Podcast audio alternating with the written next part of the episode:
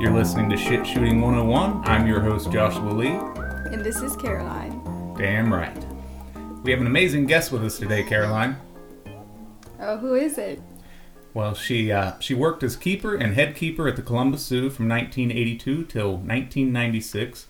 She worked with Colo, the world's first gorilla born in captivity, was the first field conservation coordinator at the Columbus and Brevard Zoos, still actively promoting the improvement of gorilla husbandry, author of Voices from the Ape House, Beth Armstrong. Beth, welcome to the show.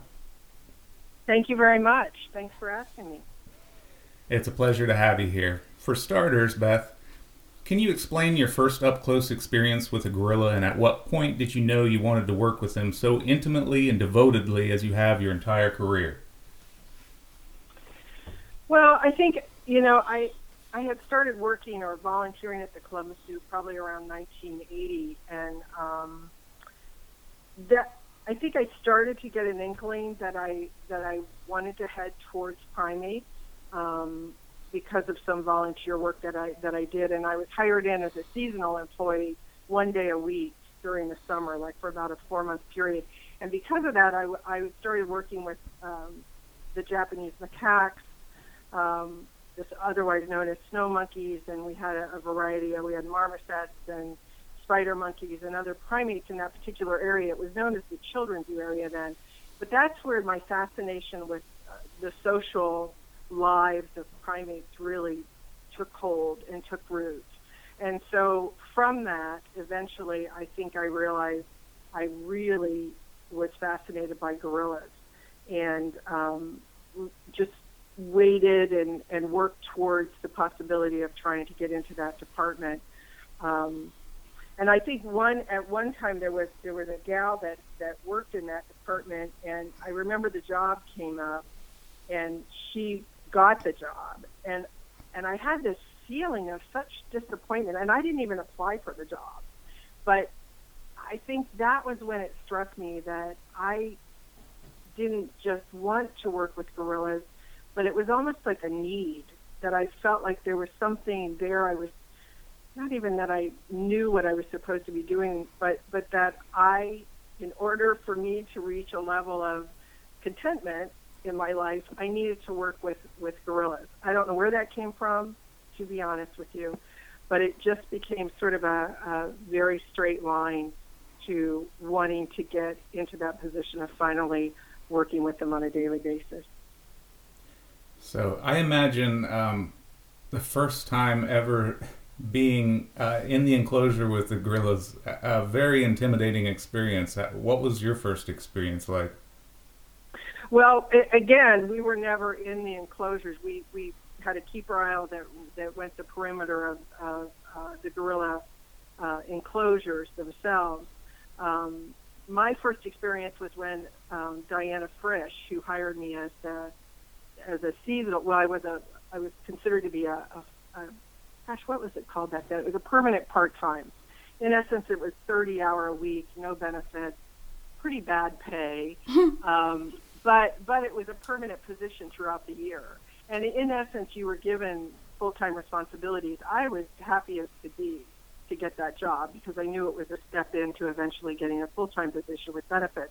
But that really wasn't my goal. My goal was just to get in to the ape house to work with gorillas. And anyway, Diana took me down the back aisle to introduce me to each of the gorillas. And my first experience was uh, probably meeting Mac, who was Colo's father, and then um, Cora, Colo's granddaughter, in a separate enclosure, and then eventually Colo and Bongo. And um, my experience wasn't great because I didn't behave appropriately. Colo absolutely adored Diana Frisch, the head keeper, and she also adored Bill Cups, who was who was the other keeper, the permanent keeper in that area. Um, but Colo didn't know me, and so, you know, think about a stranger coming into your own home and just sort of waltzing in, and you kind of be taken aback by it. But I was with Diana. Diana was interacting with her um, through the back cage door, and Colo looked over at me and cough grunted at me, and me not knowing any better, I quietly coughed started back at her, which is a big no-no. Hmm. I mean, really, it's a direct threat. And and I didn't realize it at the time because I was in the middle of raising some raccoons and some other animals for the, what what eventually became the Ohio Wildlife Center. And so I did a lot of vocalizations with those animals just because it was comforting to them. And me, in my naivete, had no idea I had just um, basically insulted Colo. Right. And I think that sort of colored our relationship from then on out. I don't think I was ever one of her favorite keepers, for sure. But that was my first, and then and then eventually, you know, obviously we, we walked down to the next enclosure, and it was Bongo. And he, which was Colo's mate, and he was just incredibly impressive and majestic and really handsome. Um, so that was my that was my first first day, my first walkthrough in the ape house. Interesting. So uh, many compare zoos to like an animal jail without trial. You know, tiger pacing his cage like an inmate in a cell. The human-like eyes of a monkey peering through gray bars under lock and key. Uh, clearly you and your co-workers have a devout passion for animals and a love and bond with them that the average person never has the opportunity to experience. So how do you balance these emotions? And please explain how a zoo can create an environment that provides a quality of lifestyle for its inhabitants. Well, I think that's a good question. I think a lot of people, and, and believe me, I don't think that, that myself, and I'll just speak for myself, and I'm sure other zookeepers have felt the same way, as well, is that it's a bit of a struggle initially. Um, well, not even just initially. Um, you know, what am I doing? Um, is this the right thing to do? And and I think what I came to the conclusion was I would rather work inside the system and make changes and be a party to making changes rather than sitting outside and criticizing, because that's not going to get anybody, and most especially, the most important thing, that's not going to do anything for the animals in general. Um, I think if you can work in a system, and we, I was lucky enough to work at a zoo where the keepers were listened to and supported, actively supported in their, what were then quite novel and um, um, different ideas from the, from the status quo, the way zoos had operated for decades. So, you know, I was fortunate in that, that working in that kind of environment, myself and my colleagues, Diana and Charlene and Adele, we could all get together, come up with a, a change of the way we wanted to see these animals housed. And the zoo would actually listen, not just actually listen to us. They'd go, yep, okay, right, let's move on. Let's get that done. What, what do you need? And that was kind of unheard of thirty-some years ago. And on some level, maybe still is unusual today. And I think that was just good leadership of listening to the people on the front lines who knew best what was going to work for those particular animals. I think my my goal was how how do we improve the lives of these animals that are now at this moment in captivity, and how do we give them a, um, a comfortable life that allows them, and I don't really like the word allow because it, it just sounds really kind of patronizing, but what I'm what I'm trying to say is, how do we give them what they need to be gorillas, and we back off, and that they get on with their life as a gorilla, being a mom or a dad or an auntie to a new baby in a group, or a little brother or a little sister um, um, to a newborn infant. That was our goal. What do we need to do here to change the husbandry that these animals are given some semblance of peace in a captive setting so that they can be themselves? And and Columbus really was amazing in that they allowed us, when we renovated an old building, to completely shut it down to the public. The public was never again allowed in that building. And that gave those animals a semblance of privacy and control over their lives. So we, I think we, myself and my colleagues, were always thinking, put put ourselves in their position, what would I need to be comfortable in this setting? And that's what we set out to do. And and we always took our lead from the gorillas. They always let us know what they needed, and that was just a matter of sitting and observing, and their social behaviors and their social hierarchy and how they responded to one another or how they responded to new exhibit space would tell us what we needed to do in order to greater enhance their ability just to be gorillas in a captive setting. I may not have gotten all your questions in there answered, but No, no, no, you did very well in explaining okay. what I wanted explained. And uh, you spoke of privacy. Uh, that actually led into my next question. Um, mm-hmm. Looking around us, we see the ever-evolving surveillance state, you know, cameras everywhere, privacy nowhere. Yet humans have seemingly adapted to constantly being watched, and many even seem to prefer it. What is the psychology of animals on display? What effects does it have on their emotions and behaviors? I think it's, I think it's, this is just me, but I, I think that it's always important to give them a way out, to give them a choice. And um, I think it, it you know, it's a, I mean, it's a whole other ballgame now in terms of enhancement and enrichment, daily enrichment that animals get at zoos. Um, it is different now, you know, worlds away from what it was thirty-five years ago.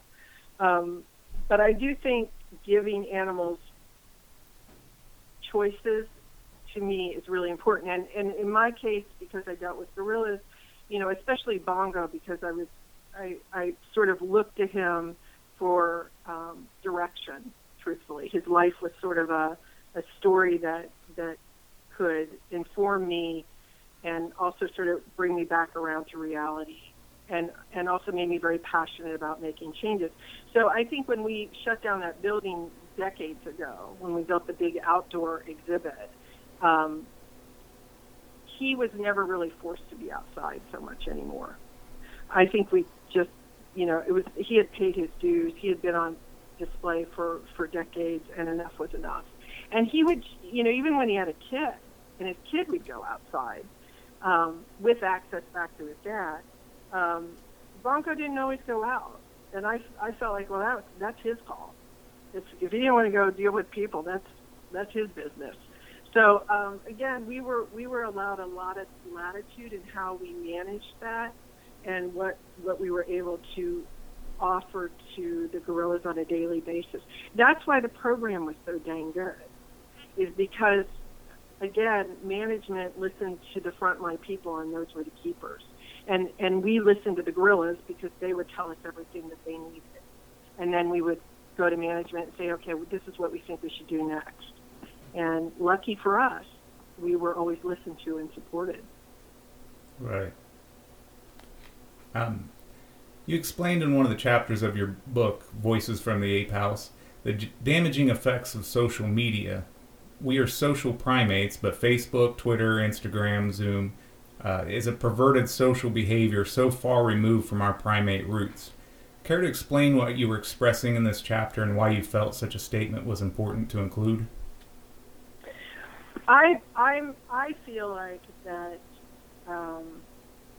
You know, when you just mentioned before that, that many humans are now used to being sort of under the eye of cameras all the time, I, I don't like it. I don't I don't like the idea of it. I don't like people knowing all my business. Um, I'm fairly, I have to be on things like Facebook because I manage a bunch of conservation pages that I have to disseminate information about conservation work around the world or gorilla stuff. Um, And I also try, if I do something on Facebook myself personally, I try and make it more positive. You know, I do a lot of photography, and I might throw some photos up, or or I might, you know, um, tune people into a great article or a great book that I've just read or something like that. But what I see with people, it's, the thing is with primate behavior is we take our cues from one another. We sit across the kitchen table from one another, and we see the heartache of a family member when something has broken them, or when someone has hurt their feelings, or uh, when they've lost someone that they care about. We can respond to that. It's almost like a physical response of seeing um, another person's eyes tear up because they're they're sad.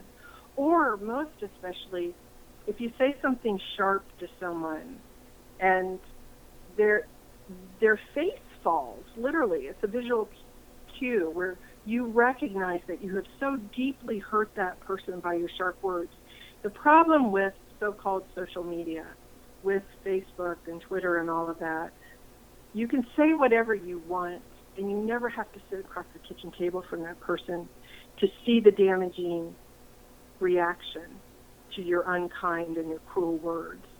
And I think that is something we need to be very, very, very aware of and very, very cautious about what we say and be very careful about the words. I think, quite honestly, we've just spent the last four years watching how damaging words can be. And and I would caution people when they're tempted, and I have to do this with myself, if I'm really pissed off about something, uh, I want to say something that's going on in the world that's bothering me, but it's negative, and I've got to be careful about how do I, is it worth saying, is it, is it, will it hurt someone, or do, is it, is it needed to be out there in the world so that people can explore that concept a little bit more? That's a little different than just throwing sharp words out there because you don't like the way what someone said or did or whatever. Um, I think I think we're losing uh, a little bit of our innate ability to read body language and facial expressions, and that's all a part of the social network of any primate group, be it, you know, howler monkeys or um, chimpanzees or gorillas or humans. We all have the ability to take our cues from one another through our physicality. And we're losing that, or at least we don't have the restraint that that, that that can give us of being cautious and careful with hurtful things that we throw out there in the world. Do you have anything to say or any questions on that, Caroline? She's an obsessive scroller on social media. Oh, I'm I'm with you on that. Don't don't you know? But it's just. It's a matter of, I think there are great benefits. Look, I think it's really important to, for for people, you know, I think something that's maybe missing in our society is, is the importance of reading. I'm I'm an absolute book nut. I always have been all my life. I love being curious about the world, and I think things like YouTube and a variety of other sites, you know, if you want to learn how to play something on the guitar or piano, you can get on there and you can learn it in a day. Those are all good things, and I think we need to push critical thinking through reading. I think we need to push curiosity about the world. So I think there are real benefits to it. I just am very concerned about the fact that there may be a generation, or maybe even now going into a second generation, of people being raised to think that they can say whatever, where, whenever, no matter how painful. And they never have to apologize or look that person in the face and say, oh, God, I didn't know that I hurt you that deeply. That that worries me, for sure. You hear that, Caroline? She's a consummate internet troll. No, I'm teasing. Um, so uh, moving on from that, back to the apes. I've seen... Well, actually, first I have a question. Um, are monkeys apes? Because I hear a lot of debate about that, and if their monkeys are different from apes, or if monkeys are apes. They, they are different. They're primates, but but there's gorillas, chimps, bonobo, bonobos, um, um, orangutans are apes. There's um, so-called lesser apes, which are gibbons, siamangs, and I don't even know that they use the term lesser apes anymore. I think there may be a different term. Um, monkeys are different. Monkeys have tails. Um, um, there, there's just some differences there, but people interchange that all the time. If you're a gorilla keeper, it's probably a point of uh, annoyance when you hear people say it. So, um. I've seen documentaries about monkeys learning the languages of different monkey species and using these various languages for many forms of expression, including deception. I've seen another story of a chimp who was introduced to a new zoo and eventually adopted the accent of those chimps of that particular location. You speak at length in your book about gorilla language. You care to walk us through the complexities of that? Well, you know, gorilla language is, is you know, vocalizations. It, it, gorilla language is body language, facial expressions. Um, um, languages for, you know, gorillas can, you know, they laugh. They have a wonderful laugh. Um, they, it's kind of a chortle, a low chuckling sound. Um, they have great vocalizations when they're really pleased about something, like if they're getting something they particularly like to eat or they're super excited about. Um, they discipline one another with short cough runs. You know, that's all an adult really has to do to a rambunctious youngster that's running around, that's getting a little a bit out of hand. Um, they're, yeah, there's there's just wonderful sort of greeting vocalizations, which is just sort of a low rumble um, that they do to one another. And it's also sort of a, um, yeah, things are going good. How are you? I'm over here. Um, you know, there's an alarm call. That's a kind of a rare thing to hear, uh, but it's, it's uh, when a male does it, it's really sharp. Um, it doesn't happen often, at least in my experience in captivity. But you definitely know that there's there's something to be worried about. Um, you know, they're screaming when they're get, if they're getting into a fight with another uh, member, troop member. I mean, it's it's like any any group of primates. Everybody has has language through through um, vocal a variety of, of vocalization. And again, for us as a keeper, it's it's just a matter of sitting back and watching all of those things interchange and, you know, come into play in terms of, you know, the body language that's happening along with that particular vocalization that's, that's happening. And that's a part of the, the great thing about being a primate keeper, whether or not it's for monkeys or whether or not it's for uh, a group of, of gorillas, is it's like a jigsaw puzzle. And, and, you have to put the pieces together to try and figure out what exactly is happening in this group. Something feels different. Is someone making a power play? Is there a female that's trying to move up the ranks? What what, what is she doing? Or um, is someone not feeling well? Is there something physically wrong with one of these gorillas because um, they're acting different from, you know, it's very subtle, but something doesn't feel right. So every day, that was a large portion of our work after doing the cleaning and the feeding and, you know, restocking of everything, was to just sit back and take the time and watch gorillas, because that is the clue to what's going on within a troop. And that will tell you as well what, what is needed um, next. I mean, we, we did so many different introductions of babies back to adults that would be the adoptive mothers. Um, that you had to spend a lot of time doing observations because you wanted to do it safely. You had to make sure the timing was right. You had to make sure that the female was exhibiting um, signs of wanting the baby. Um, and we never, it was really important to never try and force anything on the gorillas. If, you know, if a, a female that had been an adoptive mother three times before, all of a sudden on the fourth baby decided, yeah, I'm not really interested, you would know that. She will let you know that. And so you should never force that. And then you find another female that's displaying an obvious interest in the baby. So so the daily observations of what was going on within their troop was, that was really essential to any of the husbandry decisions that we made. You explore multiple uh, examples in your book of gorilla humor, how they intentionally make humans laugh and even seem to find themselves funny at times.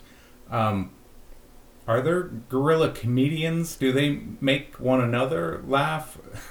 Is, do they well, I all think, find yeah, I mean, I mean, funny? They, well, they, you know, I mean, there's nothing quite like walking into the ape house and you hear that chortling down the back aisle, and you know that there's a couple of gorillas just going at it, tickling one another, and they're laughing so hard they can't even catch their breath. Hmm. Um, that's, you know, do they make each other laugh by looking at each other? I don't, I don't, I can't really say that, but do they tickle one another and goof around so that they're laughing together? You bet. Yeah. And that's adult to adult, adult to juvenile, Um, mothers and infants, you know, tickling babies. Um, yeah, that was some of the best stuff, is just watching play sessions between um, between the gorillas. Yeah, I saw, I saw something about uh, where they discovered that rats actually make a, a laughing sound when they're tickled. And that was the most disturbing yeah. thing I've ever seen. Really? No, I, I, I was joking when I, I mean, say I'm disturbing, not, but it's... I'm not surprised by it. And I, and I, you know, I think part of the reason why I wanted to write this book was I wanted people to care about these animals. I wanted, um, you know, people that work with gorillas, they get it. We knew, my colleagues and I throughout the world, there aren't that many of us that work directly with gorillas. And we always, we got it because we knew how darn lucky we were. And we felt so privileged to be in the presence of these animals. And I think I, I wanted to write that book because I wanted the larger public to understand that these these animals and these particular individuals, but gorillas as a species, needed to be appreciated for the fact that they just are. Not in relation to us, not in anything that, um, not yeah, not in any kind of relation to us, but just simply all on their own. They're fascinating. And and that's good enough. And and that's that's how we should probably, we should be looking at all species. That there's an, you know, there's a fascination with animal behavior. And it's interesting to watch wildlife, whether or not it's coyotes or, or you know, if you're out in Yellowstone and you see the wolf pack or you see an individual bear out, out in Montana or something, it's it's fascinating. Or birds. I mean, just watching the birds in my backyard. Or, or there's a, you know, there's a group of, I'm convinced they're, they're nest mates, they're sibs, and there's three, if not four of them, of squirrels in my backyard, and they crack me up. Because they're so busy just goofing around with each other every day. So I I would I hope that this book opens people's eyes to the fact that we are so lucky on this planet to have the number of species that we have and the beauty that they represent and the complexity that it gives to our lives, that I, I hope that more and more people are out walking and looking at nature and, and appreciate, appreciating the fact that we live on this, what I consider to be a miracle of a planet. And, you know, my way of telling that story was through my experiences with gorillas because I, I mean, you know, I I simply loved working with them and I felt so lucky every time I walked in every day. Um, you said in the book that, uh, gorillas sometimes sing while eating. Is singing our human yes. interpretation, or do you believe they actually sing musically? And what does that sound like? I, well, I it depends on what which gorilla it is. And I know Tony, um, you know, that's been sort of labeled as singing more recently because I think people had, um, I think it was a wild gorilla study of lowland gorillas that they had. Was it lowlands or was it mountain gorillas? But But a researcher had dubbed it singing, I think. And we, you know, those of us who have worked with gorillas in captivity for decades, we, we, we knew that. It's just a, it's just an excited voice. It's like super excited and almost like talking to yourself in a, in a high-pitched voice, up and down, up and down, because you're just so, you're so excited about that you're getting this, this special treat or a certain piece of food that maybe you don't get all the time, or for some reason that day it just, your meal looks really good, so you're just sort of chatting to yourself. Um, yeah, that's that's sort of what, what it's been termed, and, and not all gorillas do it, but some do it more robustly than others. So there's nothing musical or lyrical about it, so I can't just... Well, it does, I mean, I mean, it does sound... You know, it's up and down the scales, and um, and again, Tony always comes to mind because Tony was the one that probably did it more than anybody. And sometimes it would be almost like, a, you know, when you get so excited as a little kid, and you kind of take this deep breath in, and then when you let it out again, you're you kind of making this high-pitched sound. I don't know how to explain it, but but that's what it can sound like sometimes. Just an absolute excitement about the food they're getting. You tell the story of Bongo rolling an orange out to you several times and you rolling it back, yeah. not getting the message he's attempting to relay to you, to peel the frickin' orange. Yeah. Um, can you describe the sophistication of a gorilla's nonverbal communication skills?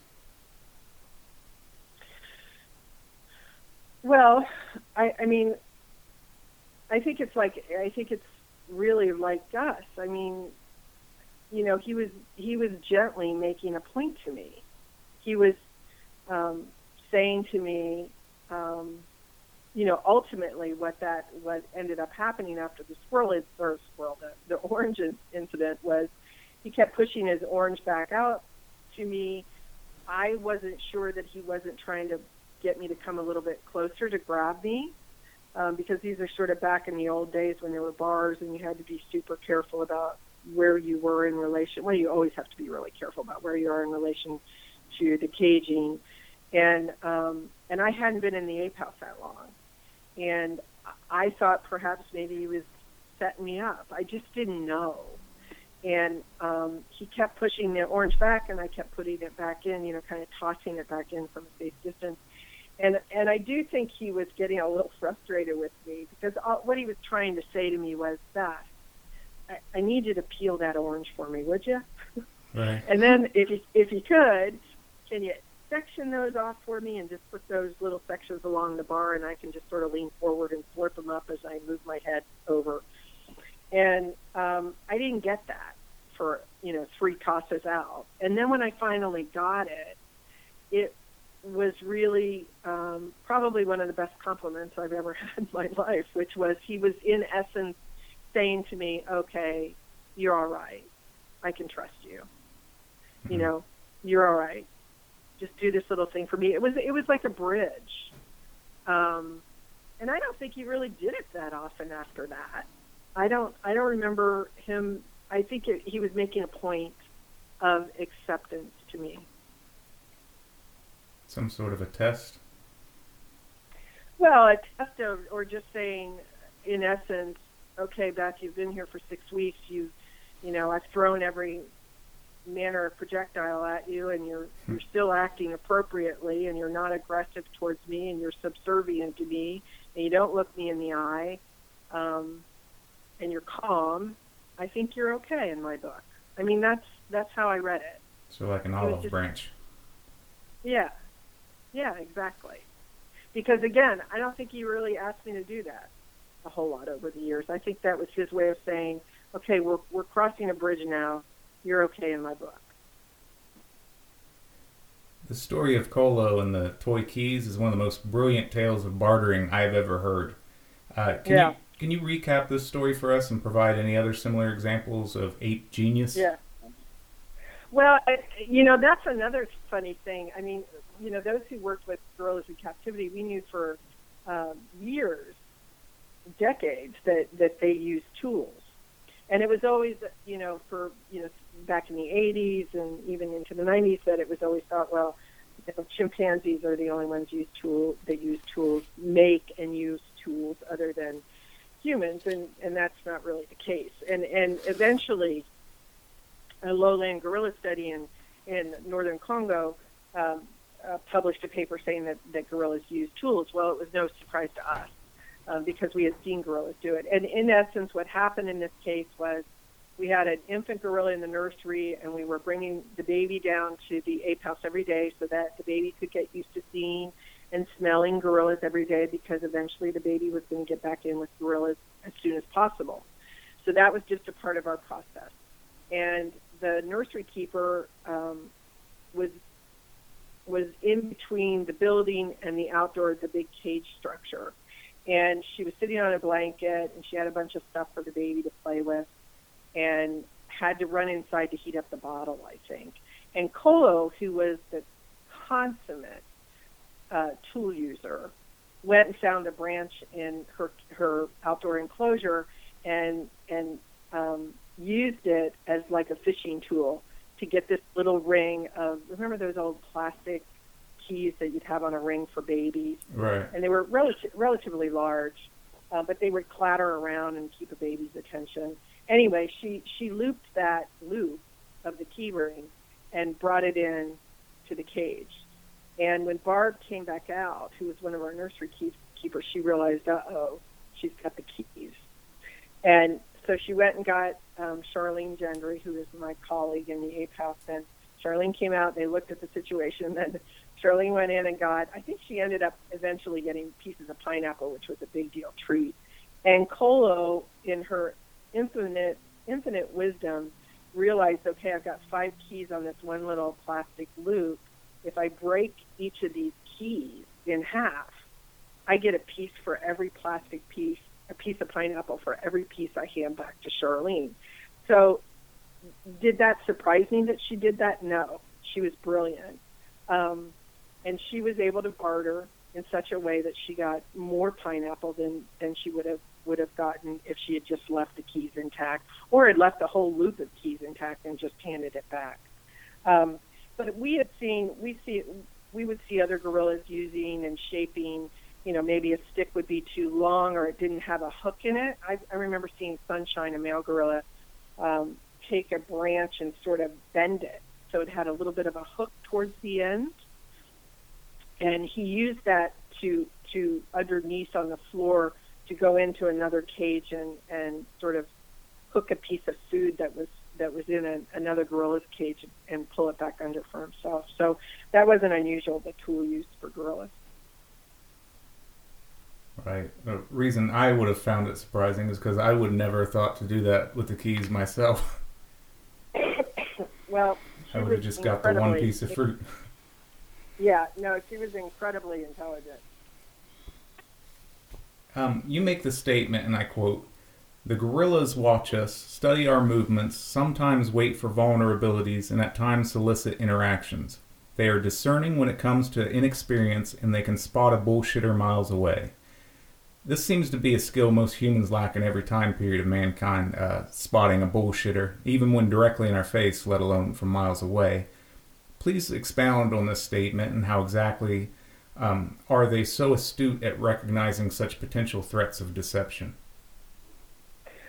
Well, I, you know, think about it. I mean, in a in a world where you don't have spoken language like we have, and you and I are talking right now, and we can express very intricate ideas, and you can ask questions, and um, and we can fine tune where we're going with that.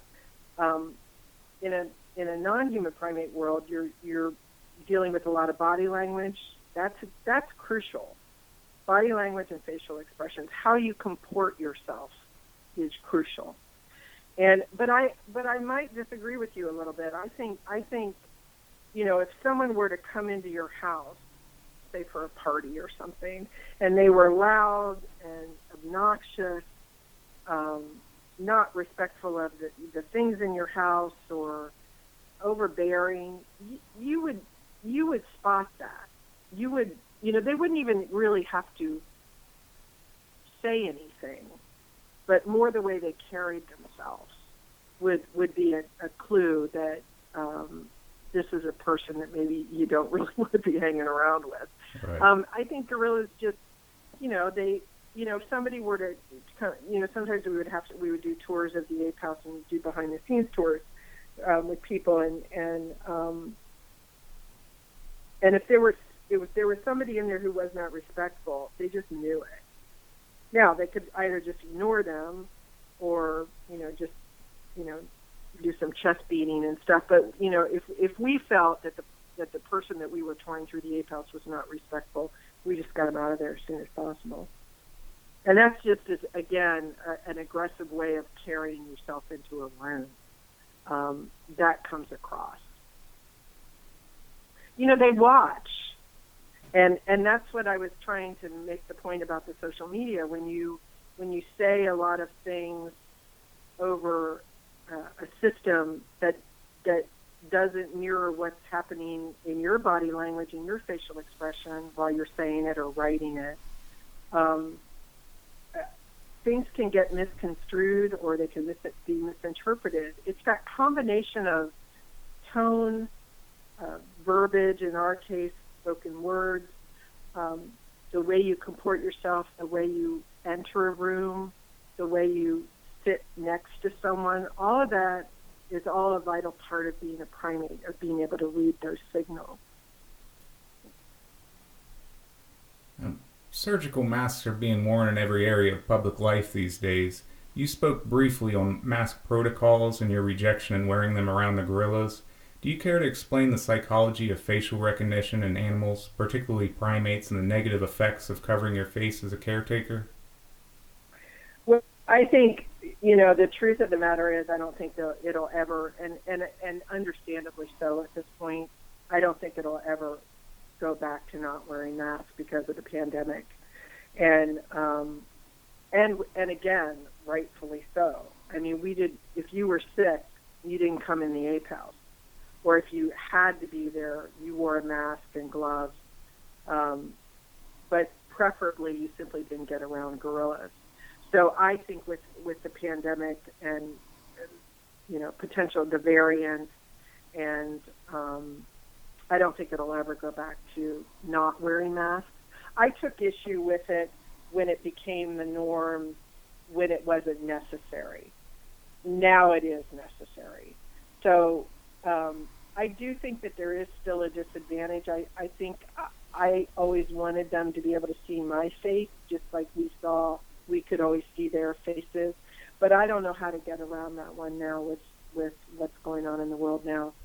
And I would venture a guess that this pandemic is not uh, the last one we're going to see. So. Um, I, I believe... Uh... No matter uh, what anybody's views of the pandemic are, we have to maintain some level of humanity. And many of our hospitals, nursing homes, and clinics uh, throughout this have seemed to lose sight of quality of life and of humanity and treatment, denying family visitation, prohibiting fathers from witnessing the birth of their own child. I viewed this comparison, you know, personally when reading about uh, Bridget giving birth to twins, them being taken away, Oscar, the father, watching in hopeless horror. The frustration and powerlessness he must have felt. Can you tell us the impact this had on you, how it encouraged you and your coworkers to make a change, and how we might reflect those changes into our own human systems? Well, I I have to say that I, I don't disagree with people not being in hospitals. I mean, this is this pandemic is not something to mess with. And um, I I think because of having worked in zoos and being somewhat familiar with zoonotic diseases, diseases that can go back and forth between species, um, and always being a very um, curious and interested reader in viruses. And if you've never read Lori Garrett's book, The Coming Plague, which she wrote twenty-five years ago, it's brilliant. Um, so I have always had a fascination with, with uh, viruses and pandemics, and, and in the sense of there's a, there's a very st- strong correlation between what we do as humans and why pandemics occur. And and so I am hoping that there will be a greater lesson for, for humanity to understand that it is our behavior of, of the way we deal with, with the natural world that brings these things about. So I, I think we need to, you know, look at that on a much deeper level, and maybe, you know, this horrible time is a time that humans can reflect on how we comport ourselves throughout the natural world, and, and what our behavior has done to the natural world and compromised it, and therefore compromised ourselves. So I don't really disagree with people not being there for their child's birth. I know that a lot of people will push back on that, or I, I think it's horrible. I mean, emotionally, I get all that, but I also get that this, this virus does not care. And and I, I don't think in this country that we have taken it nearly, um, you know, even remotely as seriously as it needed to be taken. Um, how that goes back to how that affected me when we watched, you know, Bongo, or, you know, the, the babies being born. That was that was a real push for all of us, for me in particular, but not just me in particular, my fellow keepers, that we... we were working in a system where those things were the norm um, across the zoo world, of um, uh, a lot of animals being labeled, they're not good fathers, they're not good mothers. Now, again, we're talking about the early nineteen eighties here. Um, but we, as keepers, um, understood that that wasn't the case. We knew that gorillas were perfectly capable and were, when given the opportunity and the time and the space and the privacy, were brilliant parents, and that we're much better parents than humans could could be to a gorilla. So um, I think seeing those things and witnessing sort of the the old school of doing uh, zoo husbandry with gorillas, you know, it wasn't, again, not just at Columbus, it was across the board. But I think, again, by being in the system, you saw what you didn't like and what you knew needed to change. And we were just so lucky to to be in a place that allowed for all the changes to come about. So, and and not only did we want to make a difference for the animals within the our, our the gorillas at, at the Columbus Zoo, but we hope that if we create this model of promoting mother and father rearing and, and giving them the space and the time to be gorillas um, by by supporting um, the concept of surrogating babies back into gorilla groups as soon as possible, so that they would be raised by gorillas, that we could break that cycle of moms not right, raising babies, and, and all of a sudden you've got more baby gorillas in the nursery, and then you've got that generation not raising babies again. So we had big picture models in mind while doing it on the, the very local level of dealing, most most importantly for us, to make a difference in the lives of the animals at, at Columbus. We wanted gorillas to mirror as closely the lives they would have in, in the wild in a captive setting, which meant that we needed to have babies and juveniles in groups. We needed the adults to be doing what they were more than capable of always doing, which was good parenting, disciplining juveniles, you know, rambunctious juveniles in relation to, to uh, vulnerable infants, and that juveniles needed to learn as they were growing up in the group, in the group that you need to be careful around babies. You're not allowed to get that rough with a baby. And that's that's all important, that that was all gorilla taught. So, yeah, I think those early days where we're witnessing what was the old zoo model wasn't didn't sit right with us, and that's why we made all the, the big changes that we made. And I do think those models went out into the world. I think it went beyond the, the boundaries of the Columbus Zoo. Um, you worked with uh, Binti Jua. I don't know if I'm pronouncing that correctly. Uh, the fe- yeah, yep. The female gorilla made famous as the protector of the boy who fell into the gorilla enclosure at Brookfield Zoo in nineteen ninety-six. You stated yeah. that the news sensationalized this story. Please explain yeah. how they misinterpreted this act of empathy towards a child, the compassion of primates, and what are the dynamics of a gorilla family, mother, father, child? Yeah. Um, I, I think, again, it was, it was, you know, oh, I think it was labeling, and, and I had really pushed back on, on, on my, in my own personal journey of working with gorillas, of, of really pushing back on animals being labeled. And I think, you know, the news media got in touch of, of the kid falling in the moat with Binti Jua, and she, you know, sort of cradling the kid and then taking the kid over to the door, which is the door that she would have gone into, you know, to get off of public display. I don't think that was unusual. I think gorillas have this incredible um, uh, empathy for gentleness, for a level of kindness, for nurturing. I don't, I don't think any of that is unusual. I think the way it's been presented to the media is, oh my gosh, can you believe it? This gorilla was gentle with this young kid. I don't think that's unusual. And I think, you know, that's what we saw and was affirmed with every single mom and dad and baby, and adopted, adoptive mom, mom and adoptive dad with baby, um, is an incredible level of patience. I will say that. They are so patient with their kids. Um, a gentleness. It is rare that you would see an adult go after a youngster. Um, a, a simple cough grunt uh, is enough, usually, for a youngster to get the message. Uh-oh, I'm pushing the limit here. They don't, they don't really hit. You don't see that um, as a norm. They're really quite tolerant and kindly, I think, towards, you know, youngsters and infants in particular. But, but you know, they form very, very strong friendships with, with uh, other troop members, and they may not be related. Um, so moms and dads are great. dad, you know, moms get to call all the shots. If mom doesn't want the dad touching the baby, then he's not allowed to touch the baby. And it's only when she decides that it works for her. But, and it's always so interesting to watch. And, of course, this four hundred plus pound male, you know, that's massive. And then this female who's one hundred fifty pounds basically look at him and say, uh-uh, I don't think so, buddy. And and he'll listen. And so, you know, there is this real defined uh, respect towards what the roles are within a gorilla troop. And again, you need all the components. You need infants because that is the job of adults to raise infants. And you need juveniles because they need to learn how to be nurturing through what they see with adults and infants. And, and also juveniles need the adults to discipline them in relation to how they behave within a troop, what's acceptable and what isn't acceptable.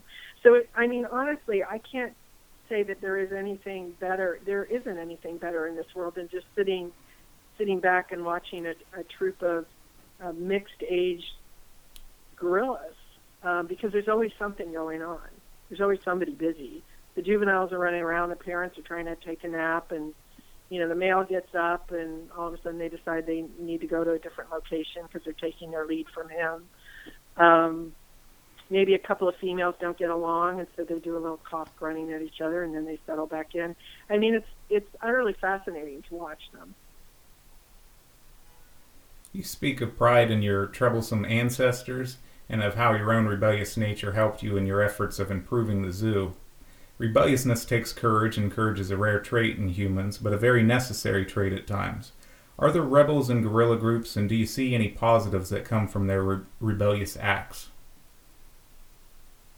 You know, I don't know if I could really uh, say that. I mean, that I would be aware of it. I think, you know, for my part, that that sort of understanding that if when you, whenever you push back against an established system, whatever that system happens to be, Um, it, you have to be, first off, you have to see that there's a problem.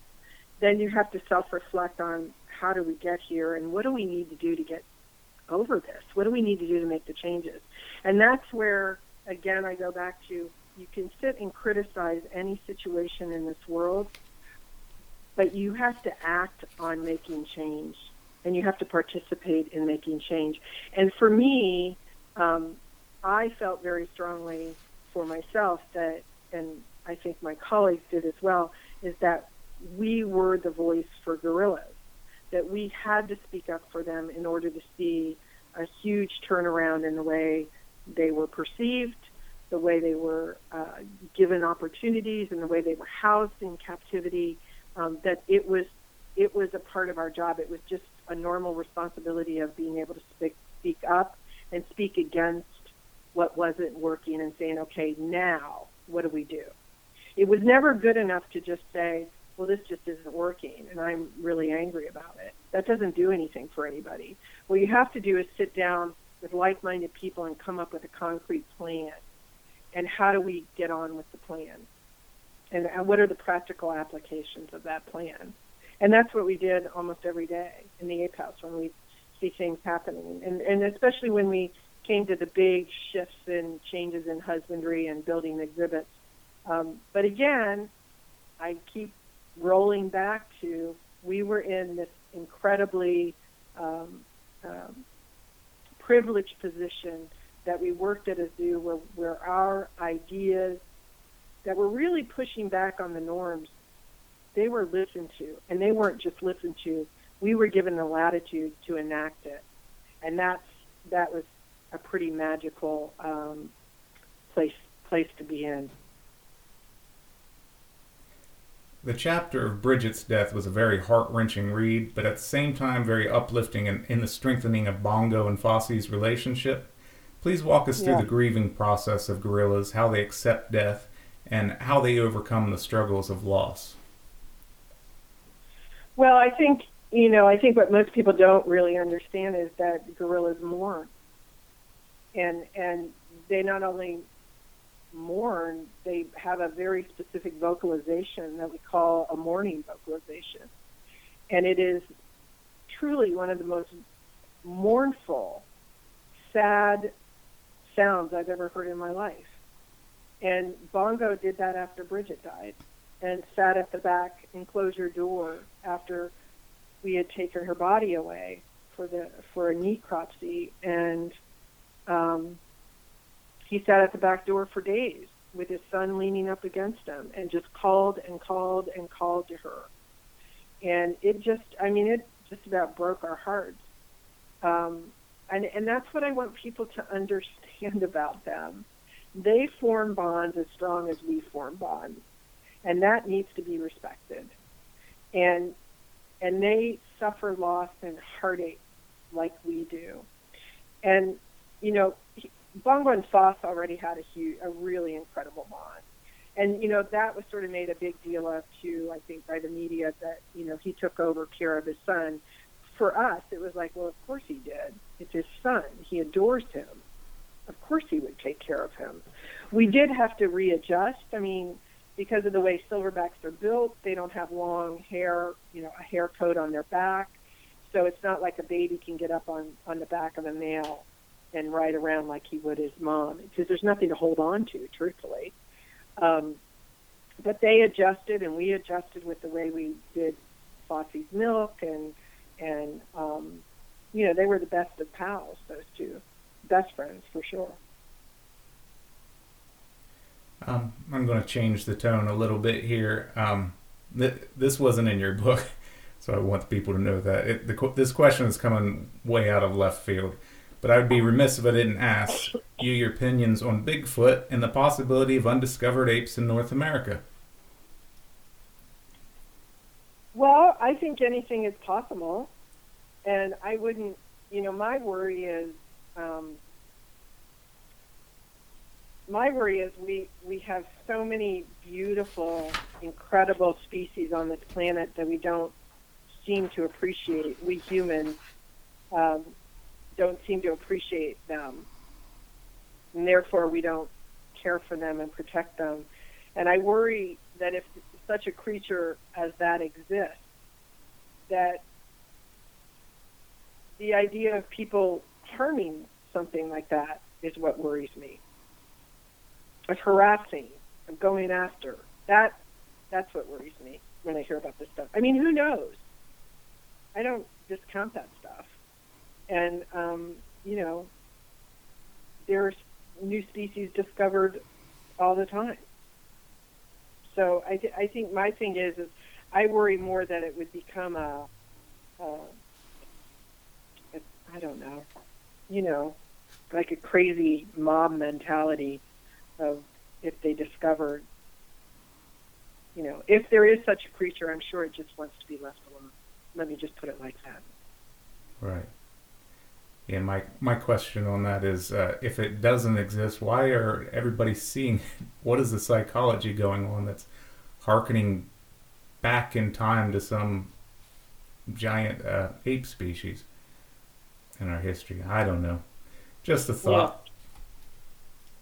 Um, I've read articles that make the bold claim that apes may be entering the Stone Age as they are learning tool usage. Is there any truth to this? Can we expect a Planet of the Apes, apes anytime soon? I, I'm sorry, I didn't hear the beginning of that question. Oh, uh, I've read many articles that make the claim that apes may be entering the Stone Age as they're learning tool usage.